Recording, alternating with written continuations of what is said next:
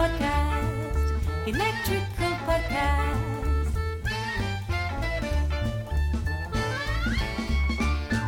Hello there. Welcome along again to episode nine, the ninth episode. Nine times we've done this. nine times. Where's that from? It's a film. Nine times. Where a guy, I, I know what it is. Ferris Bueller's Day Off. Ferris Bueller's Day Off. It's the headmaster when he's calling Ferris's mum about Ferris's absence from school. He's been absent nine times. Oh, the headmaster in Ferris Bueller's Day Off. His name was Ed. Ed Rooney is the name of the headmaster. Thanks, Grace. he was amazing. Who could who can remember who played uh, Ed Rooney, the headmaster in Ferris Bueller's Day Off? I know for a fact it was Jeffrey Jones. And he was, if you ever want to see a masterclass in scene stealing, he completely makes the film. And I know I wasn't going to talk about Ferris Bueller's Day Off, but very well, here we go. I know Ferris Bueller's Day Off better than maybe. Well, it's the film I know best because when I was about 12 or so, me and my brother and my cousin Ben, we watched it a frankly ridiculous amount of times. I say i I've probably seen Ferris Bueller's Day Off about 150 times because that would mean if 150 times that would be mean watching it less than every other day for a year and we watched it for about two years. So yeah, probably about 150 times. It's the film I've seen more than any other in my life by a long way. And there are great bits. Cameron Fry and his hypochondria, uh, the Ferrari, when the, the lads from the garage take the Ferrari out, and the bit in the museum where Cameron stares at a painting down to the individual fibres. Um, on Twist and Shout, of course, and any bit with Jeffrey Jones as a headmaster. Uh, it's a John Hughes film, isn't it? Of course, it, of course, it's good. But then I saw Ferris Bueller's Day Off as an adult about uh, three or four years ago, shocked because Ferris Bueller was a hero to the 12 year old me. But to the 30 year old me, I just thought, oh, you little bastard. You know, through the learned, cynical eyes of a 30 year old, he's just a brat. There's that, there's that bit in the film where he's complaining about getting a computer for his birthday. His sister got a car and he got a computer, and he says, How's that for being born under a bad sign? And I, I was thinking, I'd love that computer. He's got a modem. It's the 80s. He's got everything. He's got a modem. If you can picture his room, Ferris Bueller's Day Off, he's got everything he could ever want. Didn't have to pay for it. His parents, who in the film come over as lovely people, they paid for it all. And the big house he lives in. But he's not happy. He's a brat. Ferris Bueller is a cocky little brat. But to, he was a god to the child me. And it's, it's interesting that he's so revered, Ferris, because in Britain, we could never take a privileged middle class teenager to our hearts. We did in Ferris Bueller, but the middle classes traditionally can never and will never be cool. Aside from me, aside from me, obviously, I'm the exception. But if his girlfriend's called Simone in the film, let's not forget that. He's from an affluent sh- uh, Chicago suburb. His girlfriend's called Simone. He loves himself, clearly. Why did we hold Ferris in such high regard? He's got a good choice of best friend because Cameron's amazing, isn't he? But he sort of uses Cameron all the time. What's to like about Ferris? But we did like him. And all the, the, the kids at his school love him. Do you remember Grace, the secretary, going, uh, Ed, the sportos, the motorheads, geeks, sluts, bloods, wastoids, dweebies, dickheads, they all adore him. They think he's a righteous dude. I I remember it. I've told you, I've seen it so many times. I don't know, there's not a line I don't know. Oh, Grace, the secretary. Her and Ed Rooney, they're the best thing about that whole flick, aren't they? Um, but anyway, if it weren't uh, an American teenager called Ferris, if it were uh, a middle class British kid called Ollie, and he like totally didn't get a car for his birthday, just a top of the range iMac, and his girlfriend's called Simone, and he steals his best friend's dad's Ferrari, takes it to London for a seriously cool day out. We'd all be watching it going, Die! I hope you die on your adventure. I hope you crash. I hope the police get you and you have the guts kicked out of you in a juvenile remand centre. But anyway, in the film, a big petition is started. In, in the actual Ferris Bueller film, a big petition is started because word gets around, Chinese whispers, that Ferris is dying when actually he's just taken a day off school.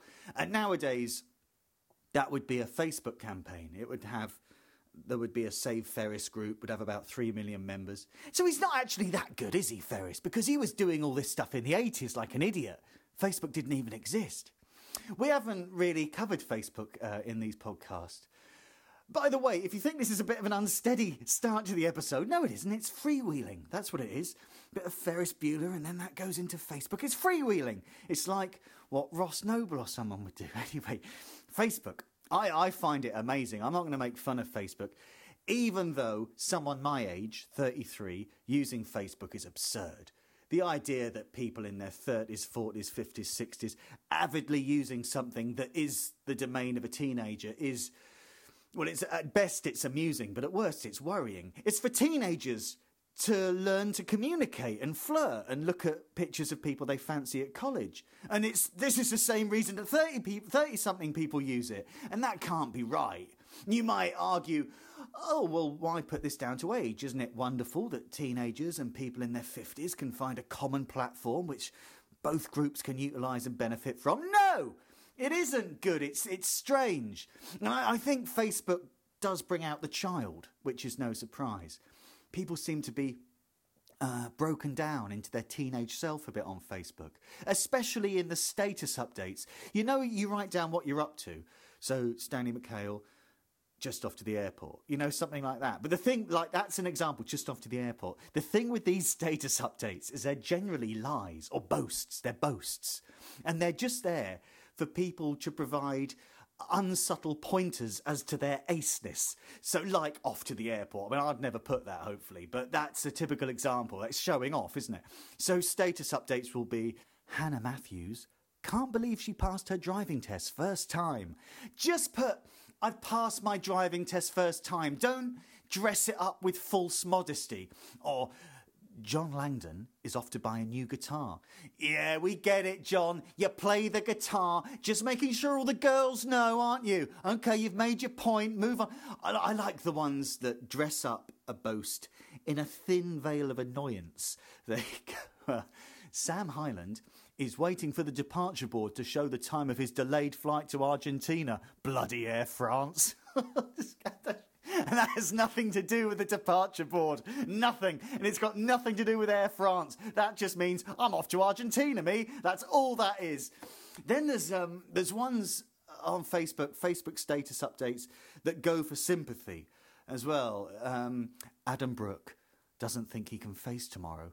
Oh, grow a pair, Adam. But people encourage it. They leave messages for Adam. They go, Oh, what's the matter, hon? You'll be okay.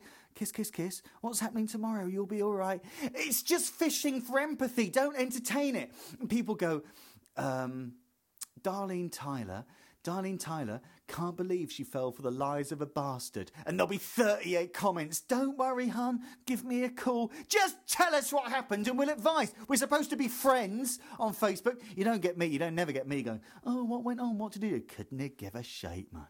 Actually, the worst Facebook status posts, let's call them that Facebook status posts, FSPs. FSPs. The worst ones are from uh, comedians. Comedians are pathetic, mentally unhinged, paranoid, always digging around for acceptance or approval. There was one FSP once, and this is true. I can't back it up though. I can't remember who wrote it. I swear, if I could remember who did this, I'd name and shame, but I can't. Anyway, he wrote, it was a hymn, and he wrote, so XXX, the name, would just like to thank the people of Bournemouth for the standing ovation he got last night. I mean, there's thinly veiled bosun, there's that. You might as well just write, My mummy never gave me any love, and now I'm on Facebook. and it was pointed out to me the importance of the relationship status thing on Facebook as well. You know, you can put single, or going out with and a link to a, a, person's name. It was pointed out to me that this is probably now the only really official way of deciding that you're going out with someone, which is actually a good thing because it's too vague that, that zone between getting together with someone or meeting someone a few times and deciding you're now actually a couple. At least Facebook, in a rather crap way, has provided some certainty to it. Because generally, what happens in the modern world is that you meet someone like Eddie Cochran did, but not like Eddie Cochran because you don't find a person you love, you just find a person and then you sleep with them. And then if you sleep with them again, say within a week, you're sort of going out. And this is very ungallant, I think, just sliding, dissolving into a relationship. So, how did you guys meet? Oh, we just uh, sort of met at a party and um, and then we were just sort of uh, going out. I mean, I'm the king of single, but I think there should be a defining moment that creates a relationship, preferably with an element of risk. Remember at school when you fancied someone and you wanted to go out with them, you had to ask them out.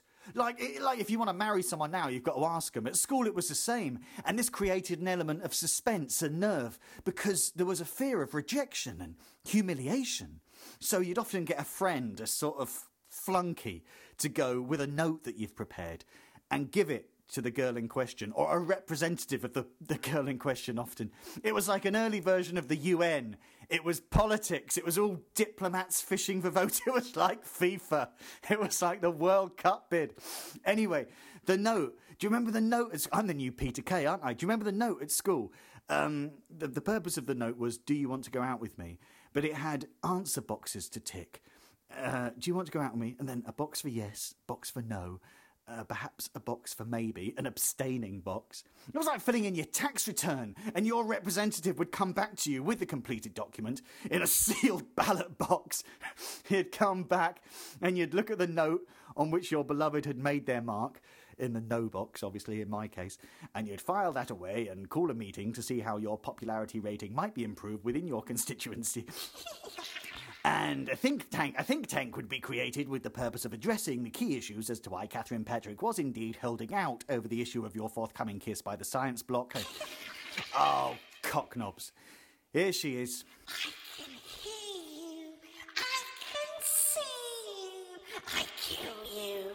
Oh, why do you have to turn up? We were just in the middle of a whimsical bit there that everybody could relate to. Even fans of Michael McIntyre were enjoying that bit about school days. And, and now look, a psychopathic member of the undead is here to cheer our merry hearts. I'm not a psychopath.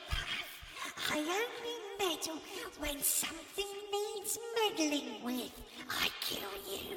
I was thinking about this though, Diana. You're a murderer, aren't you? You killed your husband, Albert. I'm the little tart he was going with. A double murderer. I don't think you should be allowed on the podcast. The vast majority of the two people involved in this have never killed anybody. But that was in my living years. I've paid my penance for that. No, you didn't. You just died. You got away with it, scot free probably, and then died. How old were you when you died? 64. Right. And then you've just hung around here, which is sort of punishment, but not actual justice. Oh, you think you know all about it? When I died, I went to purgatory for 3,000 years. But you were alive in the 60s. Time stands still in purgatory. You can be there for millennia. Not a second passes in the land of the living. Ah, right. And what was purgatory like then? Were you jabbed with red hot pokers morning, noon, and night? Oh! Remember, those interpretations of hell or purgatory were invented by the living. They've never been there, have they? No, it's your own personal hell. So for me, when I was alive, I used to catch the 26 bus to Goudhurst and go and see my sister. But there were only two buses a day going out of the village and two a day coming back in. So if you missed the morning one, you were riding it. So my purgatory was, for 3,000 years, just running down a hill with a bus at the bottom. And no matter how quickly I ran, or how many tens of thousands of times I did it, the bus would always just be pulling away as I approached. And the bus, I was told, was my route out of purgatory. So for 3,000 years, I was running for a bus I could never catch. Oh, that's such a petty purgatory. That's useless. Oh, useless purgatory, is it? You try running down a hill millions of times for 3,000 years. You see how you like it. What would your personal hell be? Oh, oh it'd be something like constantly being second in a queue. You know, there'd, there'd be a queue for a cashier person, and the cashier person, that would be the person that stamped your exit visa out of purgatory, but you were constantly second because the person in front of you is utterly incompetent. You know, like in a bank, when you've got something really simple to do, like paying a check, but the person in front of you has got all sorts of files and forms out asking questions and you need a wee. That would probably that would probably be it. And you call my purgatory petty. Mine's better. No, I tell you what my purgatory would be. You know uh, that show Who Wants to Be a Millionaire? Well, it would be being on that, but constantly in the first round of questions. The, the questions for a hundred quid that just give you some confidence. The first question. Uh, Those are the only questions you face. This would be purgatory for your entire time you're there. But the, the other thing is, because they're multiple choice, you know, Who Wants to Be a Millionaire, you get four choices. You can't just butt in, you have to listen to all the four options. So this would be for 3,000 years, right? I'd just be asked questions. So it would go, right, here's your first question. I watched Pot, never, and you go, boils. And they go, no. Listen to all the answers first. You have to listen to them all. I watched Pot, never, A, boils, B. And the correct answer would always be answer A. That, that would be the other thing about this purgatory. You, you have to listen to all four answers, but the correct one is always the first one. So they go, right, and here's your next question. The lion is the king of the. And you go, jungle. And you go, no, they go, no, wait. Wait for all the answers. The lion is the king of the. Is it A, jungle, B, Rhode Island, C, swingers. It's jungle! It's jungle! And that, that would be. And you never get anywhere. You never win anything. It's just questions for the rest of time. Anyway, Diana. Yes. Have you got an email for me? Yes, remarkably, there is someone who has requested a reading. His name is Phil Robbins, and he lives in Acton in London. And he has written Dear Diana, say hello to Phil, Diana. Hello, Phil. I kill you. Dear Diana, it's my driving test next week, and I'm a bit nervous because it's taken five months of lessons so far, and I've already failed twice. Loser. Stop it! He's not a loser. I failed my driving test twice because I was too good at driving. You know, if you drive normally and casually, they fail you. Anyway, Phil says, already failed twice.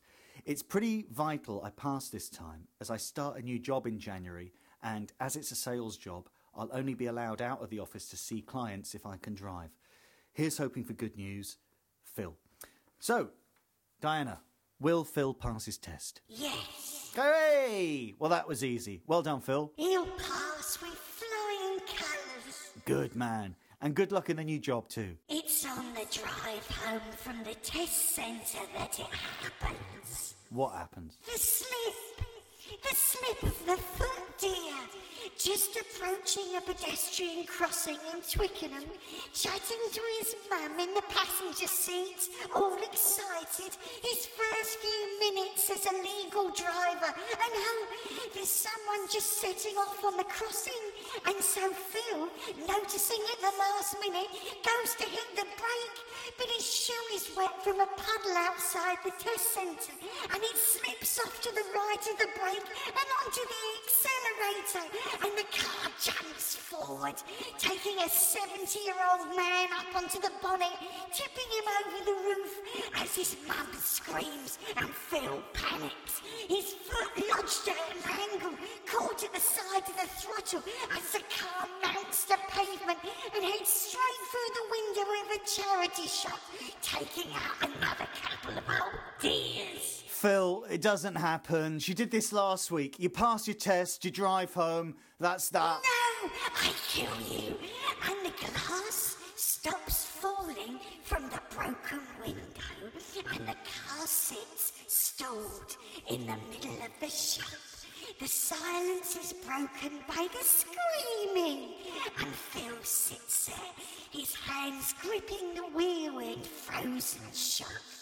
As his mum starts to have one of our attacks and scrambles for her pills before the sirens can be heard. heard in the background. And the next thing Phil remembers, as he languages is in his cell, is being walked to the back of a police van while members of the public stand around and shout abuse. And just out the corner of his eye, a body bag is zipped up and transported to an ambulance. It's all nonsense. Shut up, Diana. Six years he gets. The relatives wanted more, but six years it is. No new job for him. Shut up! Be gone! Be gone, foul spirit! I can hear you. I can see you. I kill you.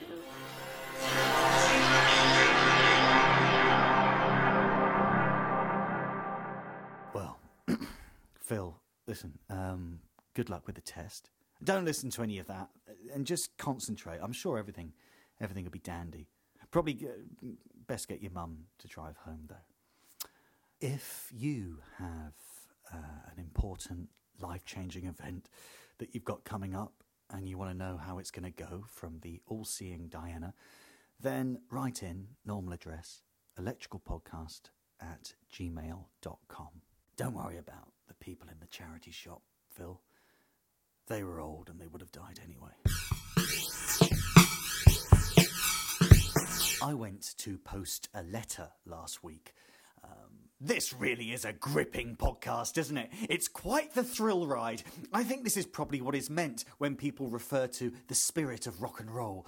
I went to post a letter. I didn't have a stamp, so went into the post office, queued up. I was second in line. Obviously, the person in front of me took forever. And I asked the woman for a stamp, and she said, first or second class? And I said, Who the devil do you think you're talking to? No, I said, First class, please. And she said, That'll be 41p. Now, for one thing, a lot has been made recently by people whose priorities are way out of kilter about the price of stamps going up. They go, 41p! They say, 41p now!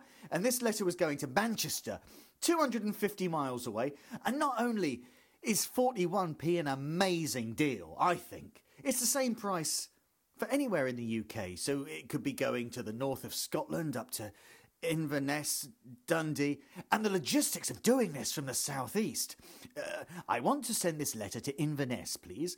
I want you to take it with your hands and then have another person collect it, put it in their van, drive it to a sorting office, put it on a train to East Midlands Airport, if you please, put it onto a plane, fly it to Edinburgh, and then sort it out, and then put it on another plane, then put it in a lorry and then take it to a local sorting office. Then, if you would, put it in a van. And then, could you have someone drive it to the exact address I've put here and personally put it through this person's door?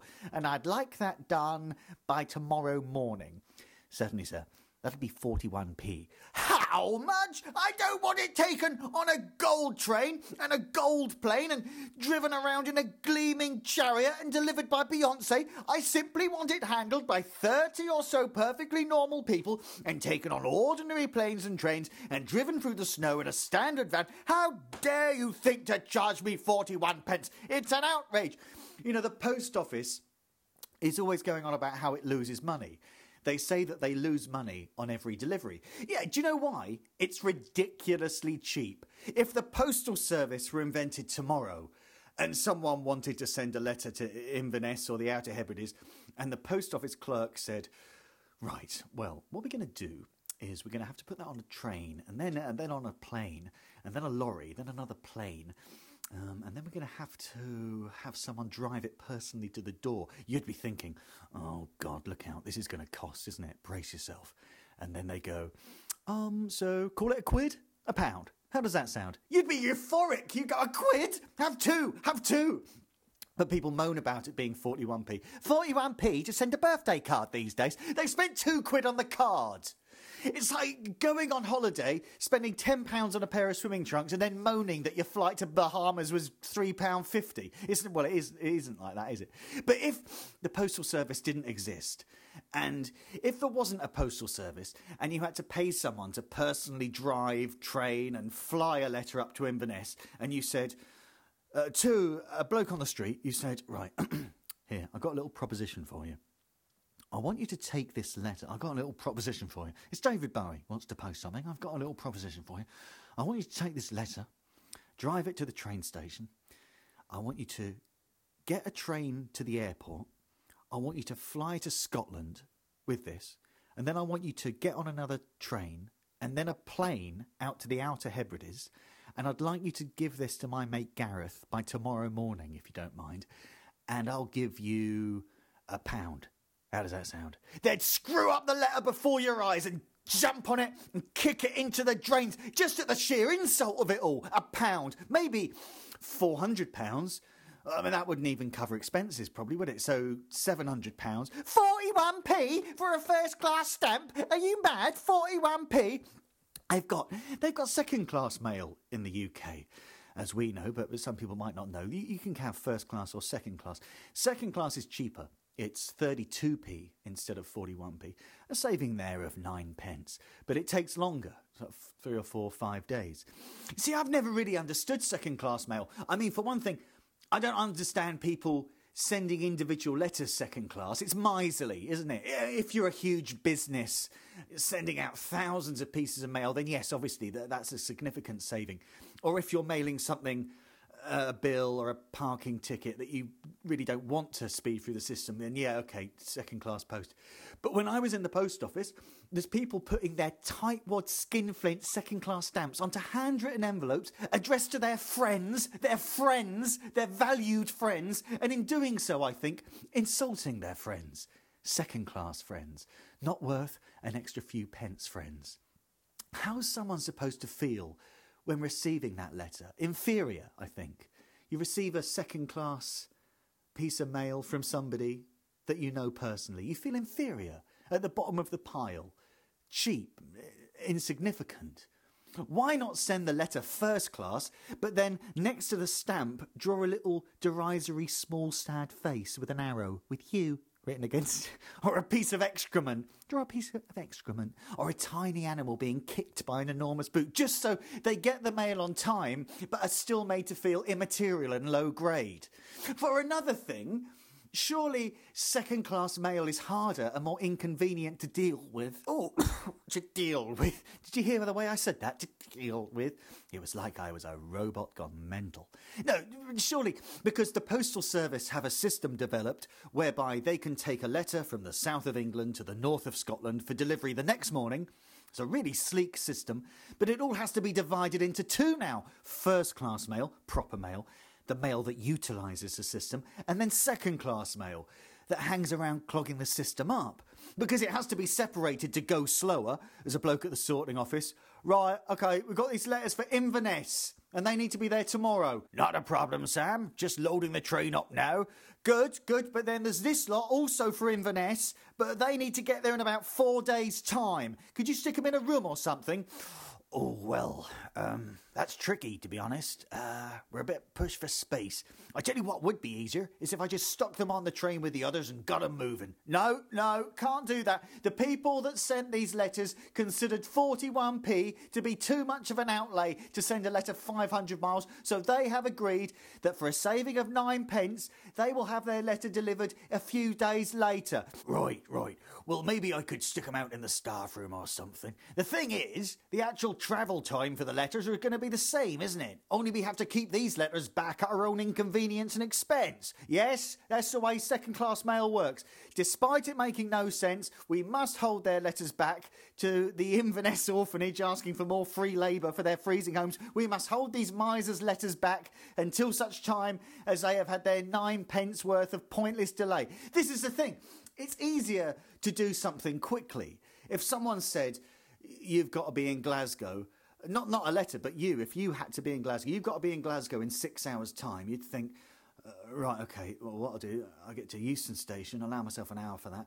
Train takes four and four and a half hours, that gives me half an hour. Yeah, six hours, no problem. But if someone said, you've got to be in Glasgow in 60 hours, off you go, then you've got problems, haven't you? You'd have to You'd go to Euston, you still do that, and then get on a train and go about 20 miles up the track to Watford or somewhere, book into a hotel, get up the next morning, go to Rugby or somewhere, stay another night, go to a shop, you know, kill time, buy some fishing gear, go fishing, pack up, get on another train, go up to Carlisle, go and hang around in a museum, then get another train. It would be hugely more expensive. So, if you're sending Christmas cards this year, whatever your budget, don't celebrate the season of goodwill by making a 9p saving on all of your friends.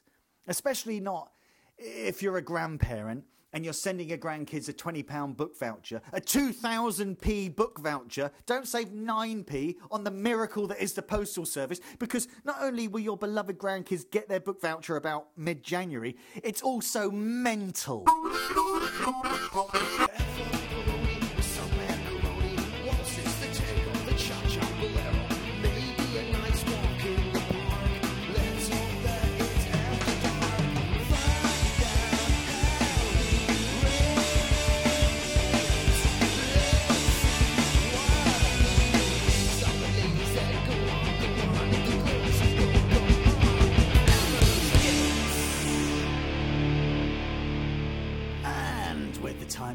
To, ooh, about half past five in the morning, it's time to put on that wire mesh mask, step into some white overalls, strap on some heavy duty protective gloves, and open up the beehive that is the London dating scene to see if there's any honey inside.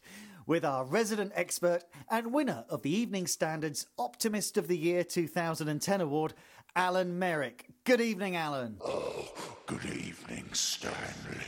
What was that about Optimist of the Year? Oh, I was just joking. You know, if there were a prize for being an optimist, then you'd win it because you always seem to bounce back. Yes, but I don't think that's anything to joke about. I wasn't being nasty. Maybe that came across the wrong way. I wasn't being nasty. I just think everyone is amazed that you come back for more each week. Come back for more what? Humiliation.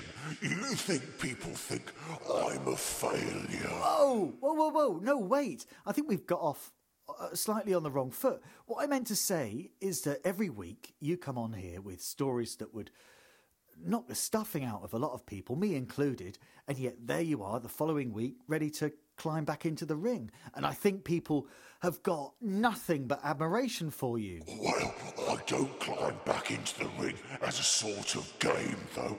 I do it out of necessity. I don't enjoy these weekly batterings. I, I hope you don't think I take any pleasure in what seems to happen to me every week. No, of course we don't think you take pleasure in this. This is what I mean when I say people have nothing but admiration for you. You're incredibly resilient. Well, be that as it may, I don't want to be seen by people as someone who just comes on here with a recurring story as a sort of trusty stooge. I want nothing more than to be in a situation that means if I ever went on another date, her indoors would beat me round the head with a cricket bat. That's my dream. I don't want you to forget that this is my dream. I'm not just some sort of serial dater or something. If I had my way, I'd have only have been on one date in my life, i.e. the first one. I don't think people see you as a stooge at all. And so, what's the matter this week anyway? You're not normally this down. Oh, my apologies. I've had a bit of a time of it this week. Mr. Rookfeather cut my wages. Why? No reason, except he said times were hard and we all have to accept a period of austerity and get back into your dark room. You disgust me.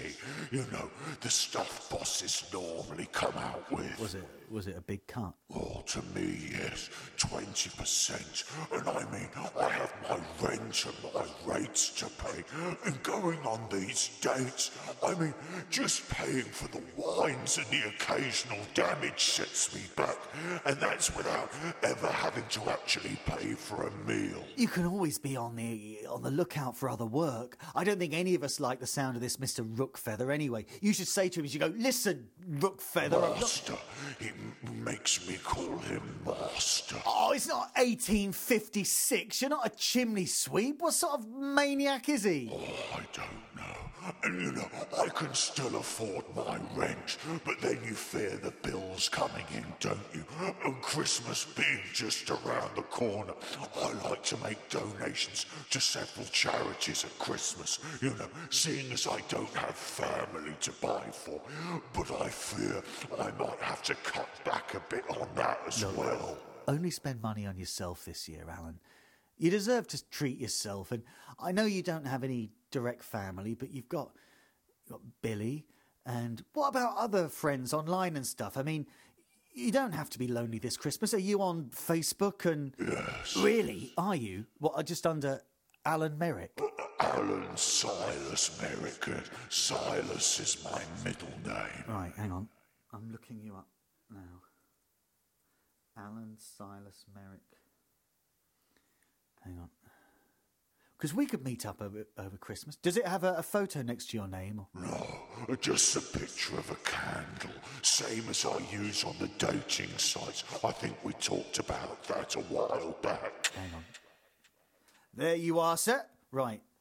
I've sent a friend request. All right, and what do I do now? Well, you know, you get an email, don't you, saying that, well, in my case, Stanley has sent a friend request, and then you just click accept. Do you?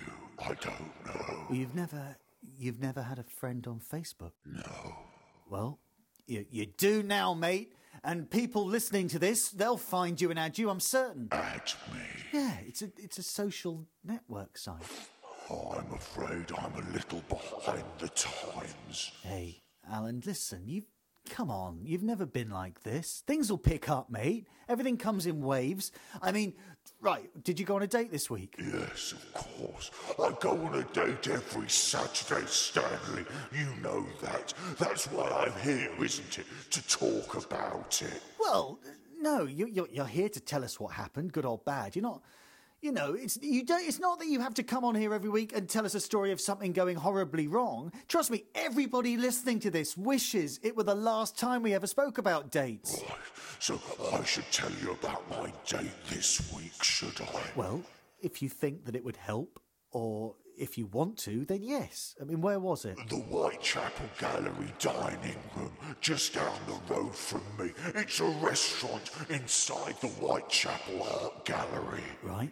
And we're all muddled up this week, aren't we? So, who, more importantly, who was the date with? Her name is Digital. Digital. Yes, she's a contemporary media artist, a, a Swiss girl from Zurich. Oh, Digital. And where did you meet? Through through one of the dating sites? No, she'd put various pieces of fruit around London. This is actually very clever. She'd put various pieces of fruit around London with meat question mark and her phone number written on the skin of the fruit in felt tip and just left these objects on the pavement or in bins and places to see if anyone would call. Well, I was walking past a fruit stall by Whitechapel Tube and I see this artichoke on the pavement with some writing on it and I pick it up and there's a message and a number. So curiosity got the better of me and I rang it. On an artichoke. Oh, an artichoke. I see, I get it. Clever. It is clever. Don't mock her. And so on the phone she said, Have you heard of an artist called Walid Raad? And of course I just lie and say, Yes, of course, even though I haven't got the foggiest. So she says, What country is he from? And now I'm a bit thrown here. I'm about to be exposed. So I say, um, an artist doesn't have any boundaries. And she says, see you Saturday at seven. Oh, well played. A good artist doesn't have any boundaries. Hey, how's that for a bullshit bullseye? I know. So I went down to the gallery about four, you know, to look at the exhibition so I could become a bit of an expert on the artist before she arrived. Um, but there, there was a smaller gallery off to the side where someone called Freddie White was celebrating the opening of his new exhibition of prints. So I wandered in there. Everyone else seemed to move off out into the main hall again, and so I pretty much had the place to myself, which was wonderful because there was a table set up with red and white wine. Good. So help yourself. Well, it was all free, so silly not to, especially when you're cutting back on the budget like I am. Absolutely. How many did you have? Oh, I don't know. I didn't want to take advantage. How many? Twelve.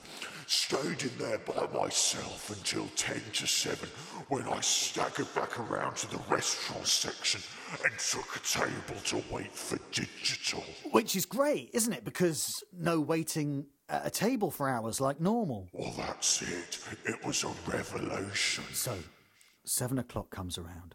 Was she on time? Oh, to the second, Well, look, her name's Digital and she's from Switzerland. She's going to be to the second, isn't she? I suppose. So, she walks in, and as normal, Alan, take it from here. Well, there were several people coming and going, but even though I didn't know what she looked like because her profile picture on the dating site was simply a lilac with a swastika drawn on it, she was very easy to spot. I, I can always spot the artistic types. She wore a gentleman's pinstripe trousers, a yellow bikini top, and a hat made out of a bathroom floor tile. She looked absolutely divine. And so, you stand up. And I do my little wave, yes, and I say, You, digital, it's me, it's Alan. And she just uh, stared over at me and then reached into her little handbag and took out a sophisticated looking camera. I think it was a Hasselblad.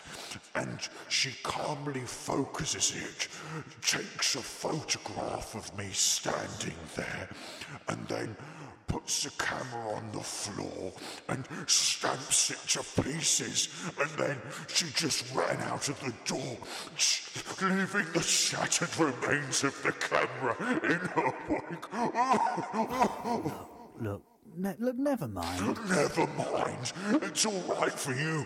Never mind. Wait, I mean, I haven't got a girlfriend. We're in the same boat. I'm with you. Everyone's with you. We're not in the same boat unless your boat is made out of sleepless nights, a boss who treats you like a slave, a cold flat, a weekly humiliation all over the capital, unless your boat is called HMS Nothing and it's just home for some shopping trolleys in the black mud at the bottom of the Thames. There's always hope. I mean, what's your favourite quote? A faint heart never won a fair lady. Oh, I've been kidding myself all the years I've been doing this, and now, to top it all, I've been doing it for the sick amusement of people listening to a podcast. Everyone that listens to this section only wants you to succeed each week. No one wants you to fail. Well, I think this is where we call it a day. If I'm going to keep putting myself through this, I'd sooner do it in private. But it's nearly Christmas. Look, let's speak again before Christmas. Good luck to you, Stanley, and goodbye.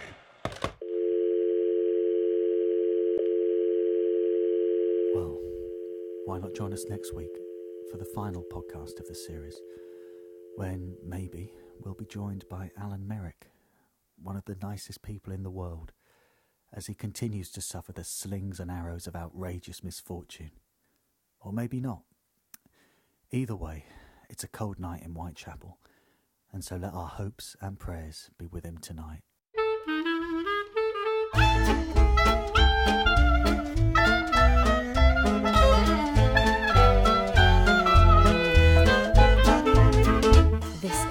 Podcast was written, performed, and produced by Stanley McHale. It featured Stanley McHale and Alan